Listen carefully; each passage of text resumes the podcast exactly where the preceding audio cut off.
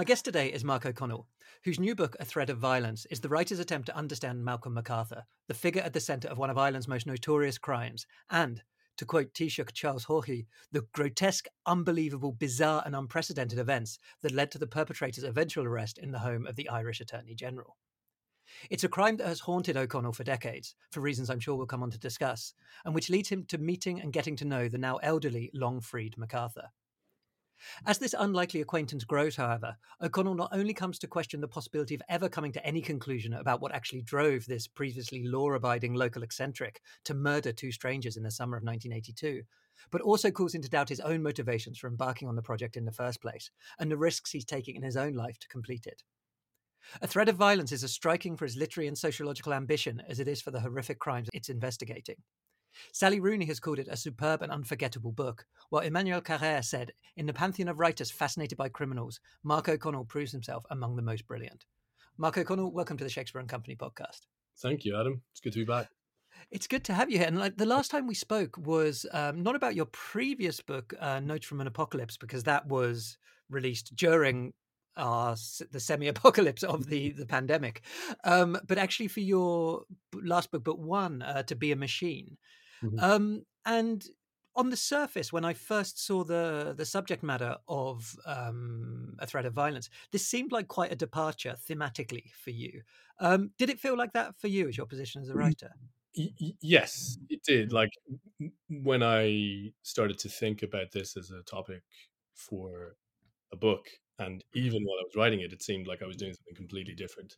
Um, now that I've finished the book and now that it's out in the world, there are some you know through lines and connective tissues but it, it is mm-hmm. you know it's it's a different kind of topic and i think the most obvious kind of difference between this and the previous two books is that this is a uh, a discrete narrative you know the previous mm-hmm. essentially essay collection so they were you know reported essays and uh they you know they weren't entirely essayistic but they were kind of discrete essays you know, the, the books yeah. organized around very particular themes uh but they were very much made up of parts, whereas this book is, mm-hmm. is very much a sort of a, a continuous narrative. Um, so yeah, mm-hmm. there are, uh, there are sort of obvious differences between this and my previous work, but um, yeah, some of the some of the obsessions I think you could probably track back uh-huh.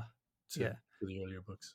And did, did you feel then that you had to almost kind of relearn your craft to um, to, to undertake this project? I mean, that that's putting it quite dramatically. I wrote it in a very different way, you know, it like the mm-hmm. technique was very different. Uh, and in some ways the style is different. You know, I I was aware at a certain point, and all of this is instinctive. It wasn't necessarily uh, you know, uh, a conscious decision on my part. Mm-hmm. But I think you know, the, the the first two books, To Be Machine and Notes from an Apocalypse, they're quite funny, you know. They're mm-hmm. they're filled with with uh, humor and kind of jokes, and and also I would say the style is turned up a little bit in those mm-hmm. books. Um, there's something a little bit uh, maybe show offy about the sentences, and you know these long, kind of quite intricate sentences. Whereas this is it's less funny, I think, for uh-huh. reasons. There are there are certainly moments of humor, and you know people have remarked on that, but uh, it's a it's a pretty serious book, and I think uh, in a way that is possibly linked to that. There's less uh, there's less kind of investment in style for mm-hmm. style like in this book. It's a more straightforward, you know, it, it's a much more complicated book in in a lot of ways, you know, um, in terms of my own kind of uh, questioning of of truth and and questioning of uh, narrative techniques and and moral questioning and so on. It's it's pretty complicated, but in in terms of like telling a story, it's mm-hmm. relatively straightforward and, and stylistically, I think it's it's it's less overtly kind of um, literary maybe than than mm-hmm. the other two books. We'll come on, I think, um, when we talk about the the um, the structure of the book, and particularly your sort of moral concerns about it a bit later. But because um, I think the question of style will, will play back into that. But before we go further, when when I heard about this book, I was surprised not to have heard about the case of Malcolm MacArthur uh, before, and I so I sort of sounded out a few people uh, among my colleagues. Actually, we have quite a, I have quite a lot of Irish colleagues, mm. and um, some in their kind of who were in their sort of mid to late forties were uh, sort of you know vaguely aware of it. They had a sense of who he was, and when I reminded them of some details, it became a little bit um, a little bit clearer. but it wasn't um, considering how how dramatic it was and how sort of I guess um, how many twists and turns there are to the events themselves. I was actually quite surprised how how little um, little known the the story of Malcolm MacArthur was. Was that your feeling when you you first uh, you first approached it that this was a story which had in some way faded from the let's say the collective memory of people in Ireland and beyond? Like yeah, yes and no, I suppose. Like when I started to um, write the book, uh, I started to talk to people about it, um, and that was a deliberate kind of uh, decision um, because the more that I talked to people about it, the more that I kind of learned about the topic. Mm-hmm. Um, you know, Ireland is a very small country. Dublin's a pretty small city.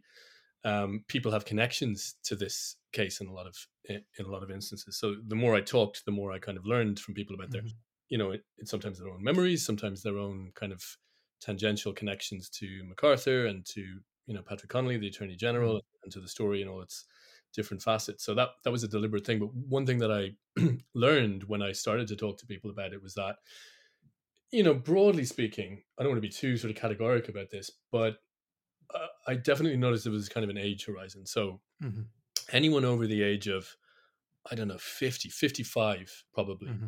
was almost guaranteed to know what I was talking about when mm-hmm. I meant Malcolm MacArthur, or they might kind of get this slightly quizzical look, and I would say Gubu, you know, mm. uh, the Haughey scandal, and they would say, "Oh yeah, that guy, yeah." Um, whereas when it got to sort of my age and and certainly younger, um, it was a bit of a roll of the dice as to whether people would mm know. I'm talking about Irish people particularly here. Yeah. Um, you know, a lot of people just had no idea; they'd never heard of it, and they were kind of uh, gobsmacked to hear that this thing happened. Um, and there were also people who were like, "Oh yeah, I'm obsessed with this. You know, I read everything mm my hands on. You know, I'm always about him. I've seen him around Dublin, all this kind of thing." Uh, so yeah, I, I, think, but but but yeah, certainly people who were old enough to have been aware of what was happening at the time in 1982, mm-hmm. they don't need any any reminding of, of of what this what this story was. I think internationally, in the UK and certainly in America, it's it's it's unlikely that you know I'm not uh-huh. you know that you were not familiar with this. If, yeah. I think if you read Banville's book, The Book of Evidence, there's a strong mm-hmm. that, that you would at least that would ring a bell, but um, mm-hmm. other than that, it's it's yeah quite a localized phenomenon. You know? Yeah. Well, for, for our listeners then who might not be aware of it, would you just be able to sort of sketch out the um, the arc, I suppose, particularly of the the crimes themselves? Like we'll come on to talk about like MacArthur's background in, in a moment, but, yeah. but the, the the crimes that actually led this to becoming a sort of a national story yeah. and scandal. Well, I suppose it's hard to separate the background from from the crimes in a way. So I'll just say mm-hmm. briefly that MacArthur was um, in, in the 1970s and early 80s a kind of a well known figure on the Dublin social scene. He was, uh, you know, I would hesitate to call him a socialite, but in some ways that's what he was. You know, he was a kind of, uh, um, he was certainly someone who who kind of lived the high life and, and sort of mixed in in quite rarefied circles, and he was uh, very much a kind of a um, an intellectual. You know, he was someone who lived what you might call the life of the mind. didn't didn't mm. work. Came from quite a uh, not an aristocratic background by any means, but sort of landed gentry, and you know his family had had uh, a fair bit of money, and he was very much a product of privilege and, and lived off a, a, fairly substantial inheritance. and when the inheritance ran out in 1982, instead of deciding to get a job, he uh, decided he was going to rob a bank. He was going to pull off some kind of armed robbery, a bank or a post office. Um, he was living in Tenerife at the time with his partner and his his young son. His son was seven years old, and he came back, um, and in the kind of effort to get what he needed to get in order to pull off this armed robbery, namely a um, a shotgun and a, a, car to you know a getaway car, he uh, very brutally uh, and quite senselessly murdered two uh, young people, two 27 year olds, a nurse called Bridie Gargan and a, a, farmer two days later named Donal Dunne. Um, he beat Bridie Gargan to death with a hammer in the Phoenix Park. Um, she was sunbathing. Uh, it was the hottest day of the year. Um, she was kind of minding her own business, lying beside her car, and in the effort to steal her car, he he uh, beat her to death. Uh, and then two days later, outside of Dublin, in a place called uh, Edenderry in Offaly, he uh, made contact with this uh, young farmer, Donal Dunne, who was advertising a shotgun for sale. MacArthur went down to try out the gun Um, there was some kind of struggle. He shot him in the face, dragged the body into some bushes, stole his car, drove back to Dublin, and um, at this point, you know, two quite spectacularly brutal murders in Ireland in the early 1980s. It would have been quite unusual for, for these things to happen. You know, the murders that that were in the public eye would have been very much connected with the troubles in mm-hmm. in Northern Ireland. Um, so it was you know very public manhunt, very uh, public investigation. Um, the public were, were very much aware of it. It was a big kind of media circus in a way. Uh, and when he was arrested, uh, just over two weeks later, he was arrested in the home of, uh, as I said, Patrick Connolly, who was the Attorney General at the time. So there was a huge. Uh, he was a friend of, of MacArthur's. Connolly knew nothing about it. He was he was staying with him uh, while he was in town. Um, so there was a huge kind of political fallout. Um, very nearly brought down the government at the time. It um, certainly contributed to the weakening of the government that fell later that year. So it's been a kind of a, a case that's lived in the culture um, in in this country for you know the last 40 years MacArthur had never spoken there was mm-hmm. really almost no trial at all there was the trial lasted I think less than five minutes maybe seven minutes um, mm-hmm. spoke there was no evidence heard he pleaded guilty to one of the murders, the murder of Bridie Gargan. He was never charged with the second murder, so he got life for Bridie Gargan's murder. Um, and he'd never spoken publicly at all.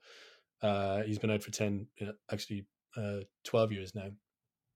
Uh, and so, yeah, so this book is the, is the first time that he's ever spoken to anyone publicly uh, mm-hmm. about his life and about, about the crimes. So mm-hmm. that's kind of the, you know, the elevator pitch. Yeah.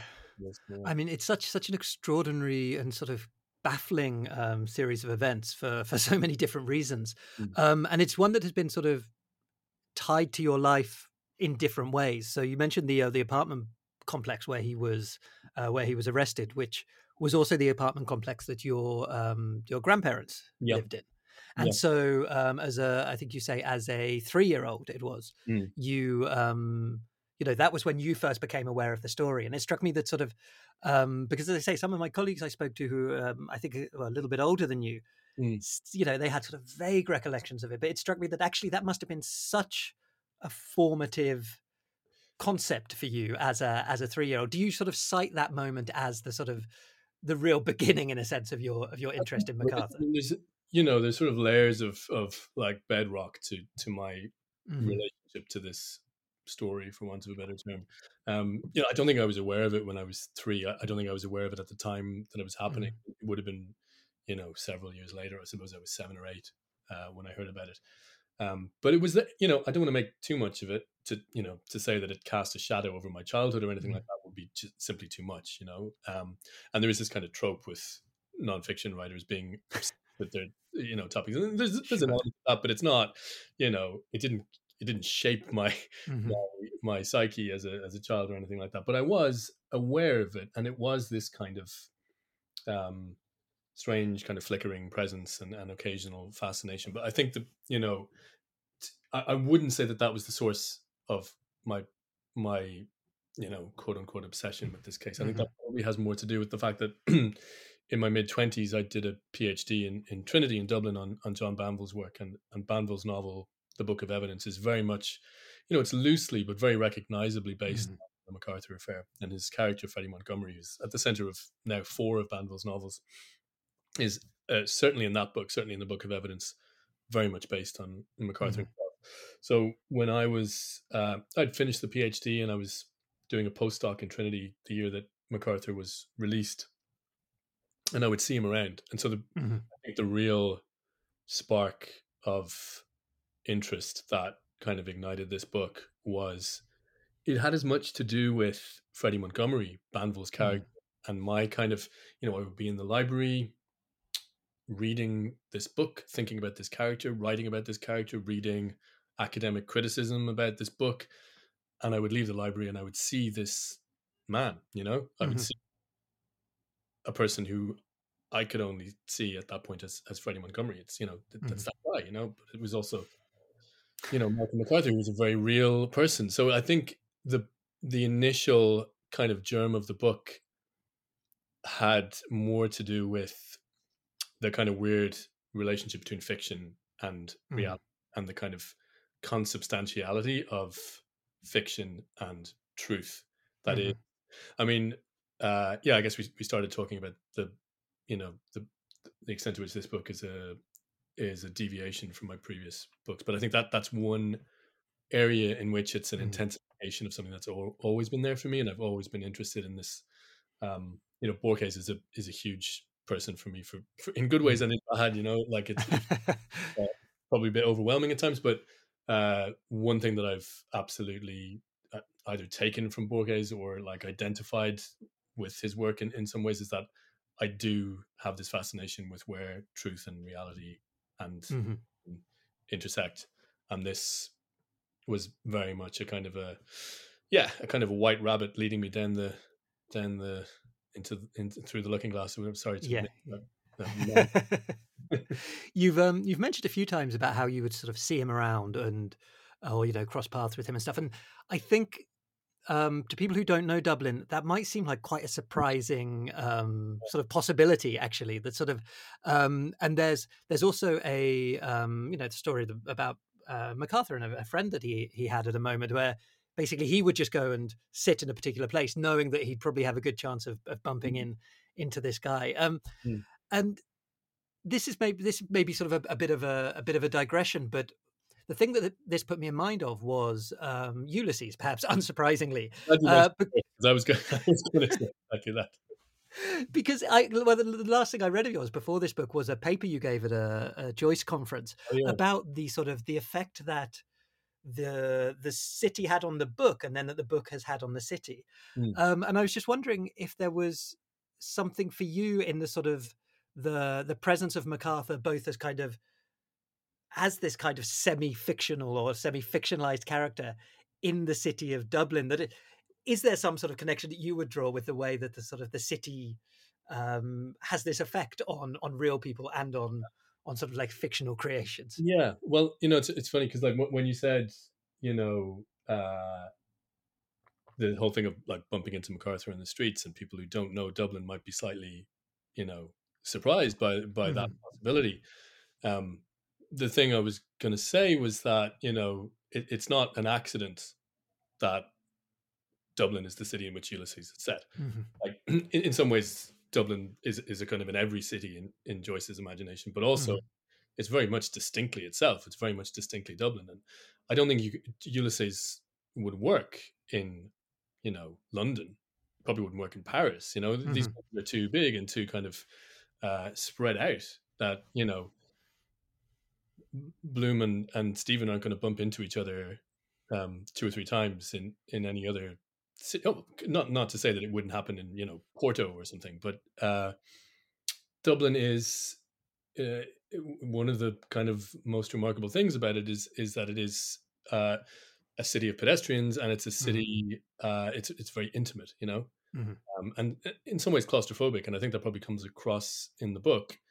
Um, but yeah, absolutely, and you know, I mentioned Ulysses in if not the first line of the book, certainly Uh-huh. out of the way. Uh, you know, and and then I move on very quickly. But sure. Joyce's Tower is is on the first page of the book, you know, Mhm. um, and that's not for nothing either. You know, there's like I'm kind of signaling that this is, you know, th- I don't think there's anything particularly Joycean about the book, um, certainly not consciously, but the city Mm. in which Ulysses takes place is very much the city in which I I live. You know, and Mhm. the city in which this book is set as well. You know. Yeah, yeah, yeah. There was something about that sort of, um, I guess, accessibility of your chosen subject, which actually I can, I can only imagine must have, in a way, been quite like a sort of a scary thing because it must be sort of, you know, I, I can imagine you get, you know, as a writer, one might take an interest in a subject, and then the access to that subject is not necessarily guaranteed, and it will often be kind of, you know, quite hard. And in a way, perhaps you've got a bit of an out if, like, you know, the the the subject you want to write about has isolated themselves away and is not accessible. But knowing that the person you have decided to write about this, uh, the person who's also a double murderer, was so easily accessible to you uh, on the streets of Dublin, was that was that quite a sort of an, uh, an intimidating prospect in a way? um not really you know because because i was like i i, I think you know I, I guess maybe this comes across in the book i'm not too explicit about it but one of the kind of major sort of elements of of all of this in terms of my approach to MacArthur and my approach to the story. There's a certain amount of, of like a lot of mm-hmm. naivety on my part because of that because because he was kind of Dublin is a small city. I would see him around. I had this sort of complacent sense, uh, and I guess a naive sense that I'll just, you know, stop him on the street and talk to him and, and uh. to, to, speak to me for my book. Why wouldn't he? You know, why, why would he not? um, and it, you know, there was a certain amount of naivety on the part of my publishers as well in you know agreeing to this principle that yeah mm-hmm. i'll go get him to talk and even if he doesn't it'll be something interesting and so on um, but I didn't realize how steeply the odds were stacked against MacArthur speaking to me. Mm-hmm. You know, this is something I go into in the book, and it, in a, in a way, it's it's it's a it's a major part of the story in the sense that it's mm-hmm. a part of my relationship with MacArthur. Is that you know the reason he had never spoken publicly about his crimes or about anything before mm-hmm. was that since he's been released from prison, you know, he, he got life for, mm-hmm. for the murder of Bridie Gargan. Um, he's out on license, which you know is a peculiarity I think now of, of Irish law, and, and the, the regulations have changed even since he got out. But one of the kind of stipulations of his release, and there are several of them, but one of them mm. is that he would not approach. Uh, I'm struggling to remember the exact wording, but basically he would not approach members of the media. Mm-hmm. So that's the reason why he's never spoken publicly. Because, you know, mm-hmm. I didn't know this at the time, but, you know, it stands to reason, I suppose, that MacArthur has been a kind of a white whale figure. Here I am calling him a white whale. He was a white rabbit a second ago, but white whale figure for Irish journalists, mm-hmm. filmmakers, documentary makers, um, you know, podcasters, all these kinds of people for about a decade you know, mm-hmm. uh, much more significant figures than me in terms of the world of Irish journalism uh, have tried to get him to talk. And, you know, I, I learned eventually that he's been offered like pretty eye watering sums of money um, to talk. Uh, and he's never done it for the simple reason of his uh, license. Um, so there was a certain amount of naivety there in thinking that I could get him to talk, but also a kind of a maybe a, combination of arrogance and kind of instinct in kind of thinking, well, the people who've approached him in the past are largely crime writers or, mm.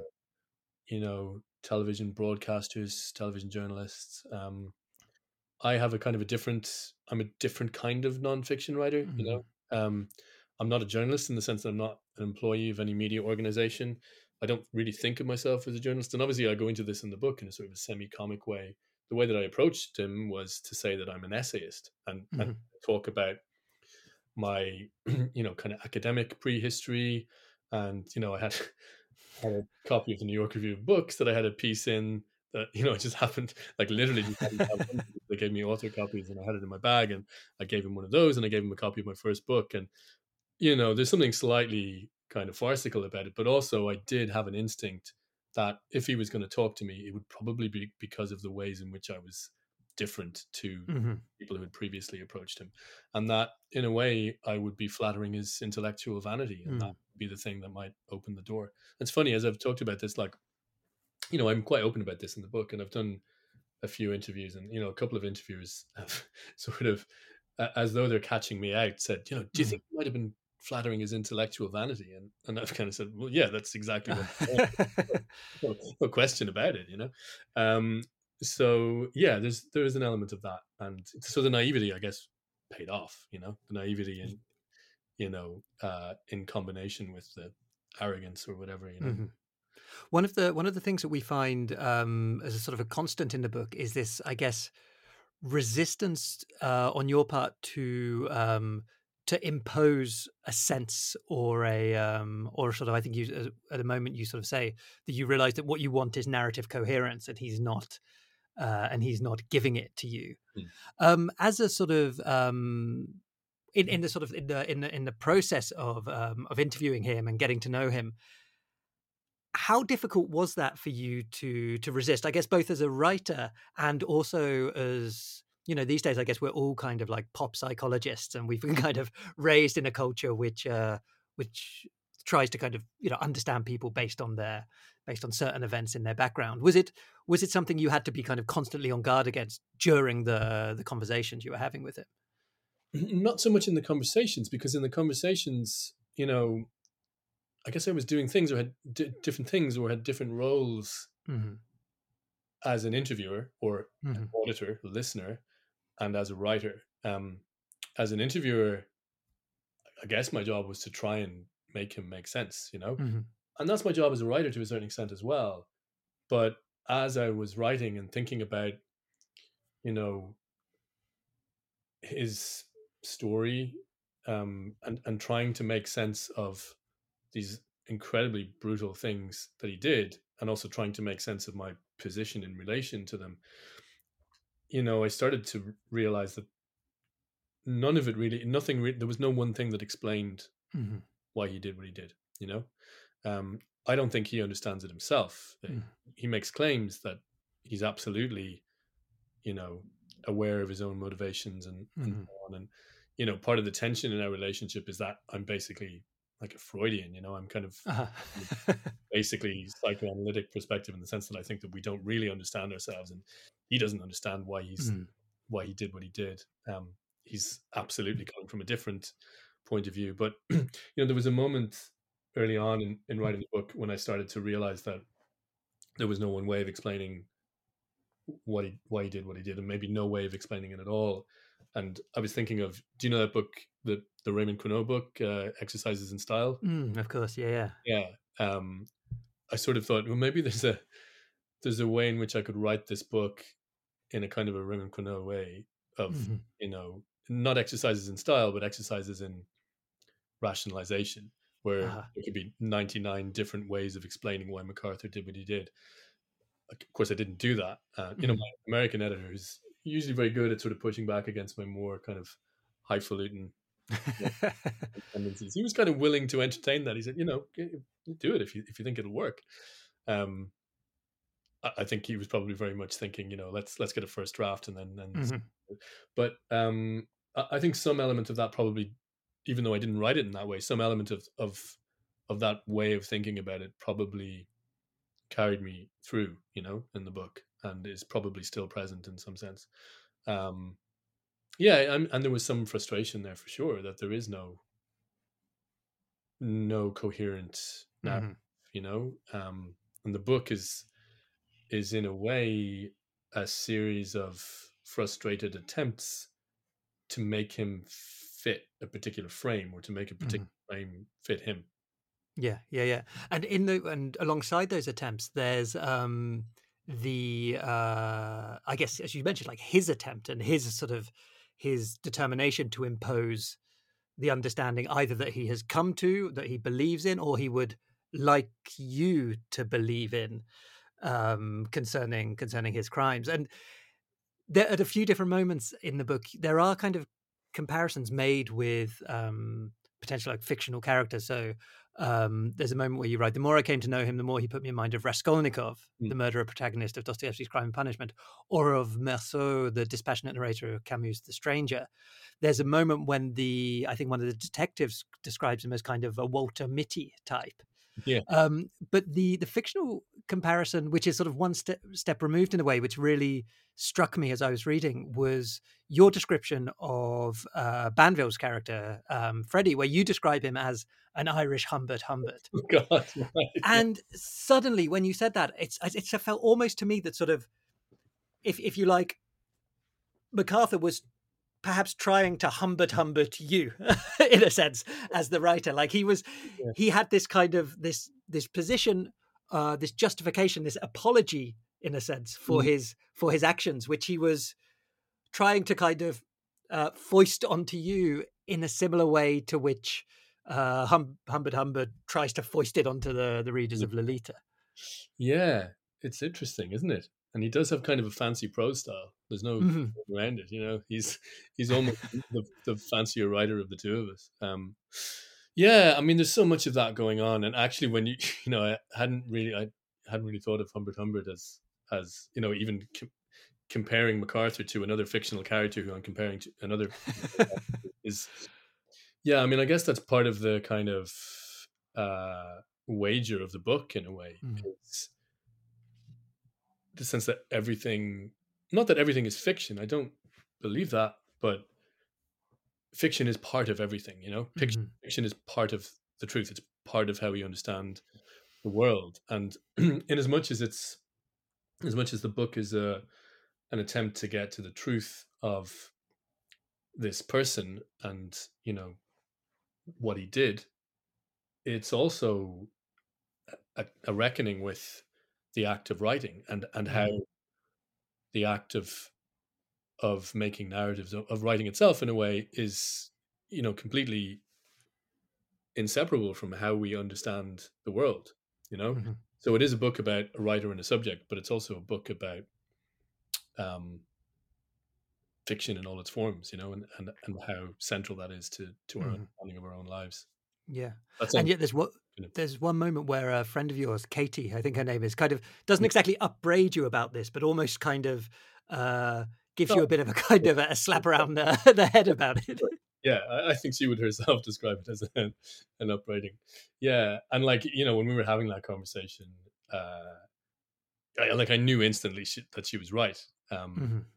Katie's an editor. Uh, she's not my editor, but she is an editor, and she definitely has those kind of instincts of like cutting through the bullshit. And Mhm. um, yeah, I mean, the point that she makes is that MacArthur's not a fictional character. He's not your character. He's a real person, you know. And like any real relationship, it's defined by power dynamics, and you know, uh, as as the power dynamics shift, he's going to act in in ways that are in, unpredictable Mhm. Uh, and I think that like that passage where I basically verbatim quote Katie's, you know, uh, taking me to task and over Mhm. the phone. Uh, that's the that's the one that most people have have pointed out as like, wow, that's that you know the best bit in the book. You know, typically as with all my books, the best bit in the book is always someone else saying something to me, you know, my wife or my friend Katie or whatever. Um, yeah, and it's proven to be more and more true as as time goes on. Mhm. But it, it, it does- really feel that, in a sense, that that conversation sort of anchored you, almost sort of anchored the writer to to reality in a way. Like sort of when uh, when you were being when you were facing these um, these, I guess these these temptations to to impose narrative coherence and to Yeah, to find you know an arc yeah. to to MacArthur. I mean, This it's kind of like you know the, the the kind of funny thing about that scene uh, is that I, I call it a scene. You know, it was an actual moment in my life that I remember very vividly. Thus almost proving the point, I guess. And the, the whole thrust of what Katie was saying is, like, you know, Mark, not everything is like you know something for your book. You know, it's not. It's not. Mhm. about- He's not. He's not your character. You're not his creator. And of course, I recognize the truth of that. But I also said, "That's brilliant. Can I put it in my book?" And she said, "Yeah, Mhm. absolutely." So, yeah. there, there, there is also the uh, the sense of kind of how this I don't know if we would say intrudes upon your life because in a sense you you know through embarking on the project you've invited MacArthur into your life. But did you um you spoke about sort of a naivety earlier about the you know getting him to speak to you. Did you also have a certain naivety about the uh, assessing the impact you you thought it could have on uh, on your everyday life when you weren't writing the book and when you weren't thinking about MacArthur, or was that something you felt you kind of were quite prepared for when you when you undertook the project? in, in a way the book up to a point the book was maybe easier to write than other things that i've written there Mhm. are moments of like real difficulty and that's i would say apparent to a reader you know a lot of it having to do with the morality of telling the story and telling it in the particular way that i tell it. Um, so there were moments of real difficulty that you know kind of weighed very heavily on me the kind of responsibility of telling the story and you know telling this um uh, you know when i say story that kind of strikes me as wrong because it's Mhm. i'm turning it into a story and that's part of the moral problem of it.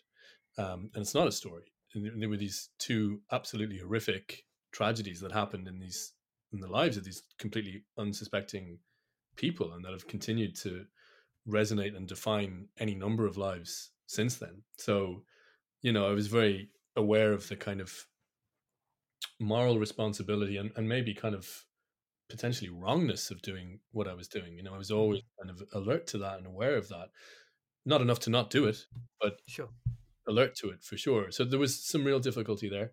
Um, but I think most of the kind of unforeseen heaviness and difficulty came uh you know there's so much of one of the things that's really struck me about that book since it's been out is that it feels and, i think this is part of why people have responded to it in this way that for me is quite new and and and largely gratifying is that there's something about the book that feels very open-ended you know? Mm-hmm. um, it feels in, in a way to me almost i don't want to say unfinished because it is for better or worse absolutely finished but there's something yeah i suppose quite open-ended about it in the sense that the relationship with macarthur didn't just end at the point when the book ends sure. and in a certain sense the existence of the book created a a, a much more intense dynamic in our in our relationship and so the difficulty uh around the book had to do with the existence of the book itself in the world, and mm.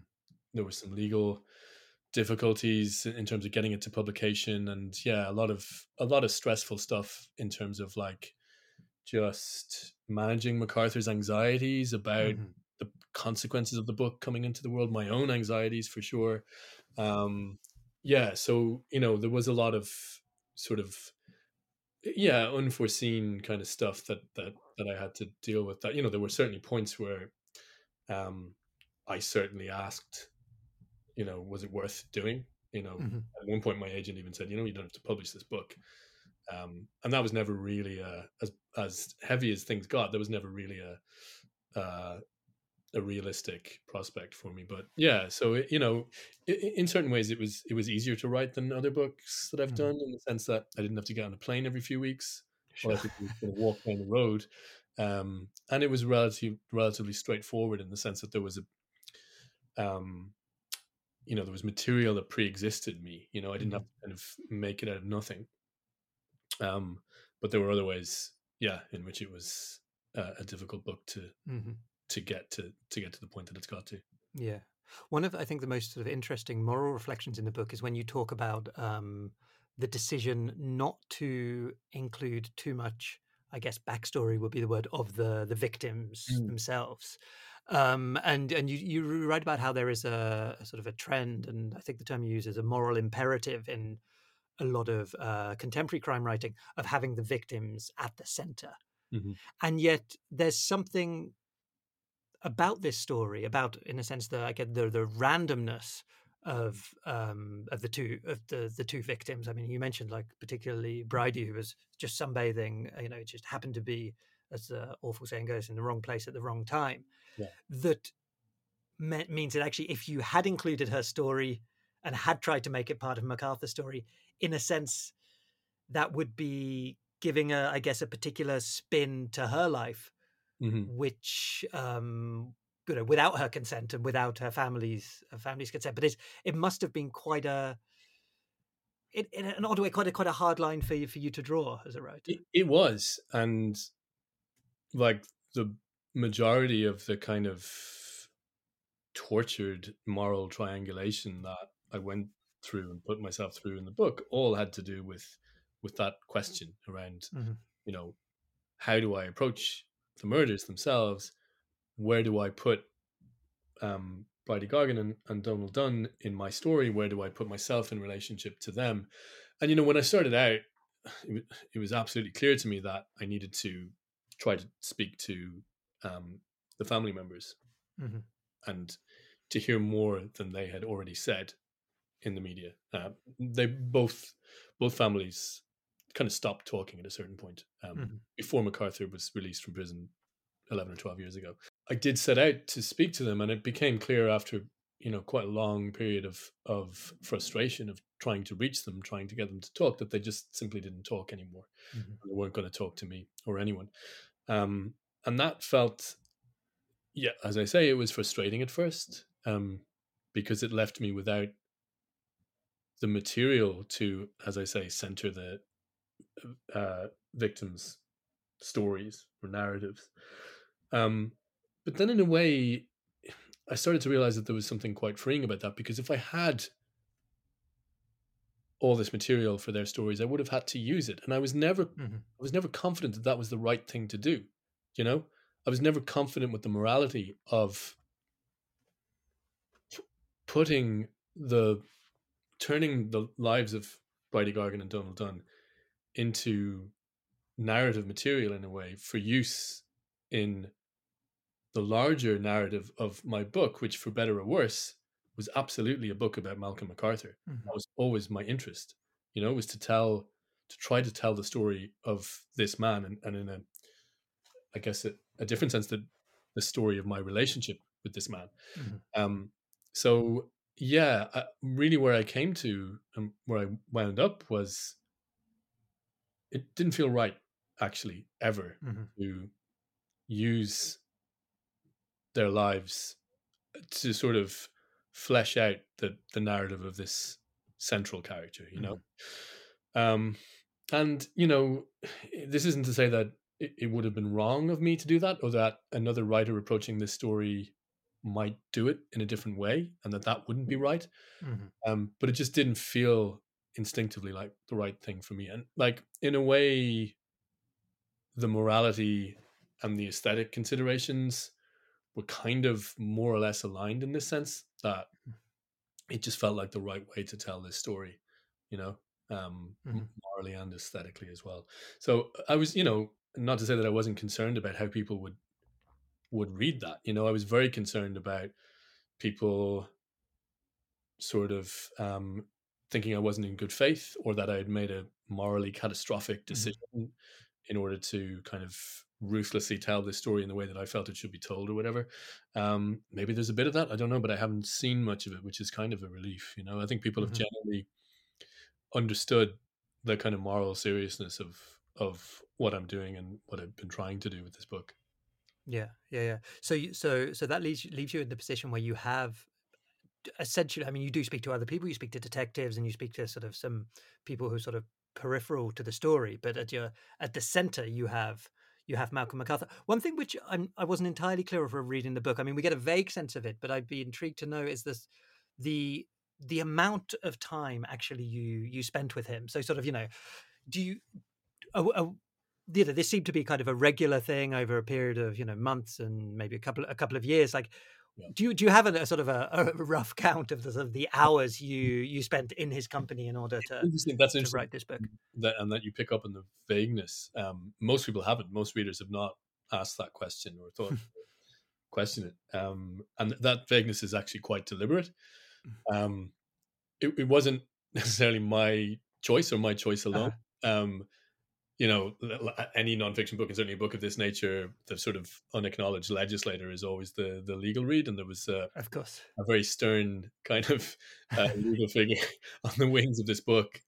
Um, and, and so one of- one of the things that MacArthur was quite kind of uh, paranoid about was uh, I'd say paranoid as though it was irrational. I think there was you know probably good reason for him to um, not be seen as like having talked to me for a certain point after he told it like his you know his um probation officer about it and came, you know Mhm. came clean and so on uh and we kind of negotiated like so it's about a year and a half. The, the, the most of the material in the book happened in about a year and a half but i didn't want to be too explicit about how Mhm. long we had talked for.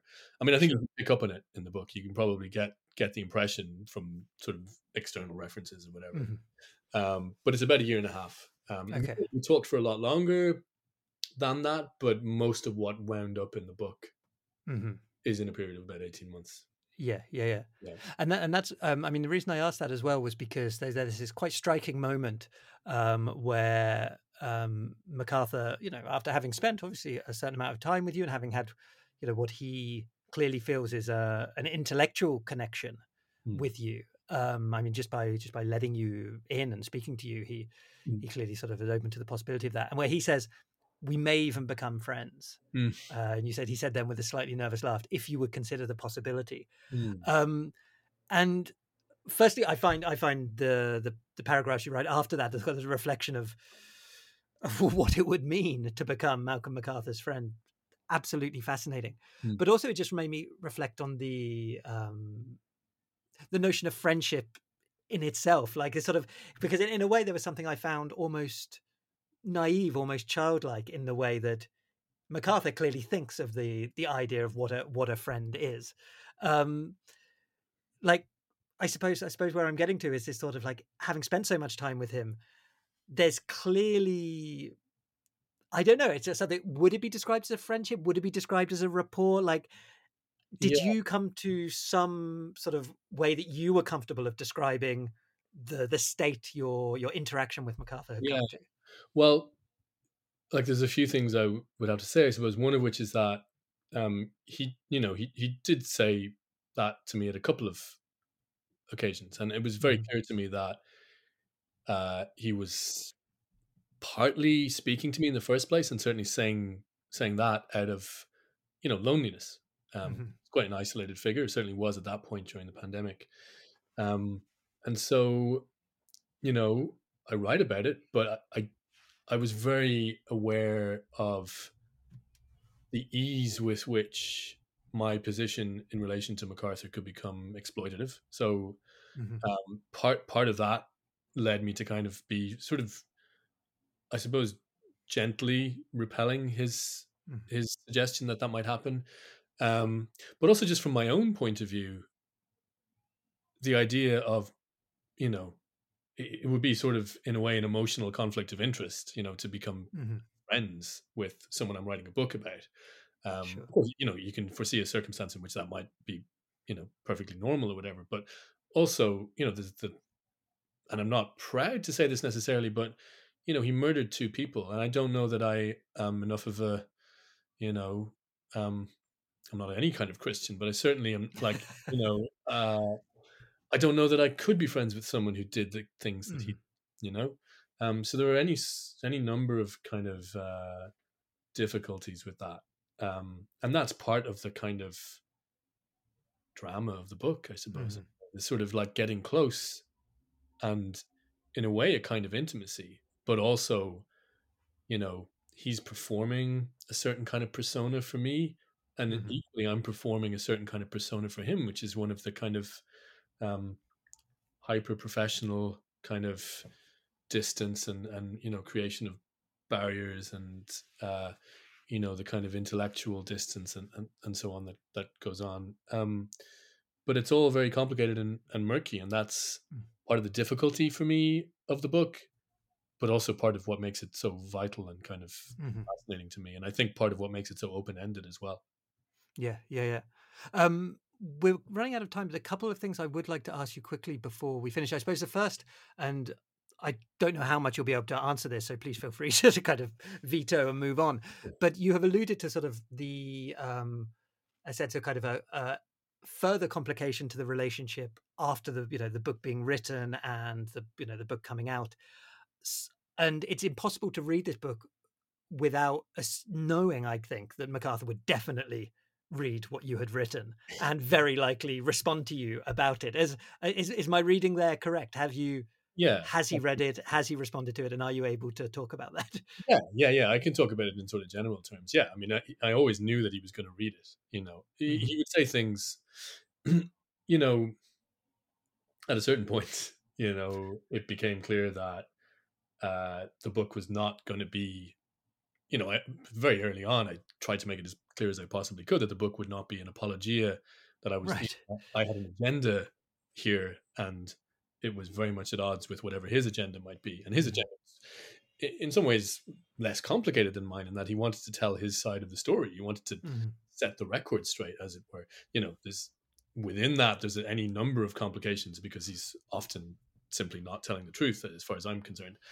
Um, but you know, I made it clear that the book would not be something that would be easy for him to read, and he would say, "Oh, you know, um, I understand." You, you have your own kind of agenda here, and, and also I'm not even sure if I will read it. You know, I don't I don't read everything that's written about me and so on. Uh-huh. Kind of say, you know, come on, no one's ever written a book about you before. This is like a very different kind of Mhm. Thing that's being generated about you and your story uh and he, you know he kind of got it but yeah he he read it very very close to publication because Mhm. yeah and in a way i felt um a bit uncomfortable about it because you know he he was he felt very exposed by the publication of the book you know and, and certainly the announcement of the book was Mhm.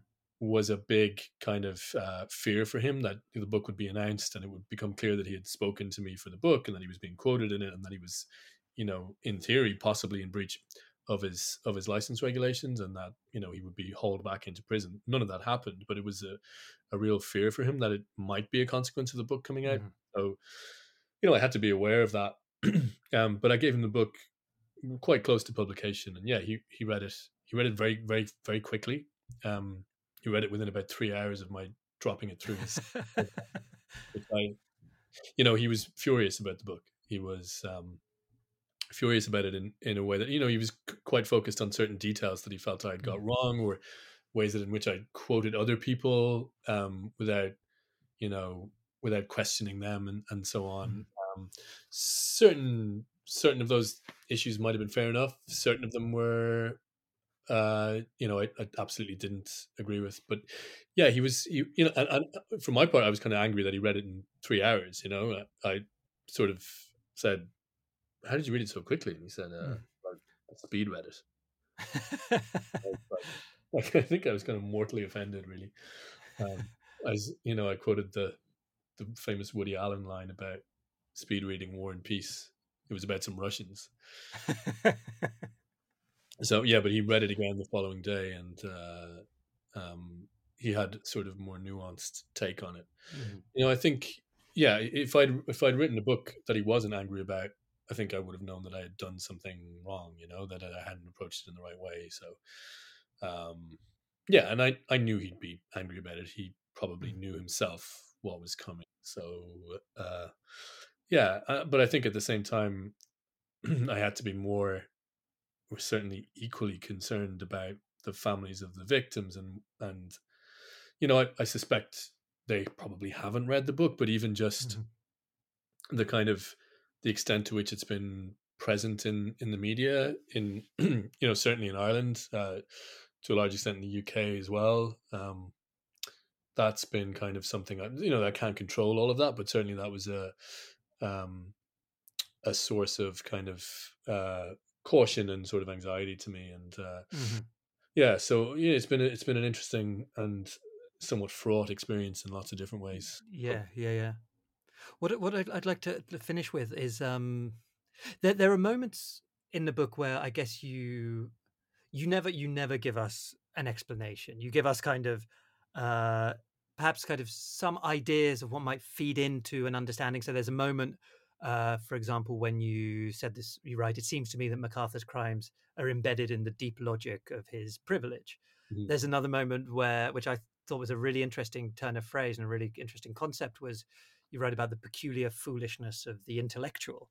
Mhm. Um, and yet it seems to me that sort of above all of that, a lot of what this book seems to be about is for you as a writer coming to terms with the the reality of knowing that you can't really know Mm. and you and you won't really know whether that's knowing MacArthur as a man or knowing what ultimately you know 40 odd years ago drove him to to commit these um to commit these crimes have you found since you you've finished the book and through the process of writing it that this coming to terms with knowing that you can't know and of being uh content in a sense not to have an explanation not to have a narrative not necessarily to have a sense have you felt that impact on your the way you are in the world the way you are as a writer the way you engage with news or other stories or, or other books Yeah, I mean, I guess I've always felt that way in a sense, but I've never been able to sort of explore it and drill down to it mm-hmm. into it in, in the way that I have in this book. Um, you know, I suppose unavoidably the book is sort of a true crime book, but you know, and, and I've nothing against the true crime genre. Some of the best nonfiction, literary nonfiction, has been absolutely squarely within that sort of Mm-hmm. category. Um, but one of the things that I have found about true crime is that, and I think the, the book in, in, in a way in as much as it's anything, is kind of an argument with the genre. You know, um, with the the way in which I suppose narrative nonfiction generally tends to, uh, you know, there's something reductive about creating a compelling narrative around something like these murders, which are, mm. you know, this to tell the truth of these of these things is is somehow at odds with mm. trying to find a single truth and to tell that right. through narrative, you know? Um, and so yeah, that has kind of I suppose that has opened things out for me a little bit. And I've, you know, been able to, in this book to explore something that I not not to say that I already think it or that I always felt this way, but yeah, yeah, it's been kind of a. I feel like it, you know I keep saying that the book is open ended, but one of the ways in which it's open ended is that I feel it's opened out something for me as a writer, mm-hmm. which is uh, a set of possibilities that I might be able to take forward into other other things. You know. Yeah, yeah, yeah. Well, I'm really looking forward to whatever uh, you may do next. Um, a Thread of Violence is, of course, available from Shakespeare and Company, from our um, bricks and mortar store, from our online store as well, or from your local independent bookstore, wherever wherever you may be based. Uh, Mark, it's been a great pleasure speaking to you today. Thank you for joining us. Thanks so much, Adam. It was great. Really enjoyed it. Thank you for listening to the Shakespeare and Company podcast. If you've enjoyed this conversation, it would be great if you could help us spread the word by reviewing or rating us in your favourite app, or just by sending the link to your friends. And don't forget, if you'd like even more from Shakespeare and Company, you can subscribe now through Apple Podcasts or Patreon for just €3 Euro a month. Links to both are available in the show notes to this episode. Production of this podcast is all done in house here at Shakespeare and Company Paris. All music is by Alex Freiman, whose album, Play It Gentle, is available to buy or stream wherever you listen. We'll be back soon. Until then, take care, and thanks again for listening.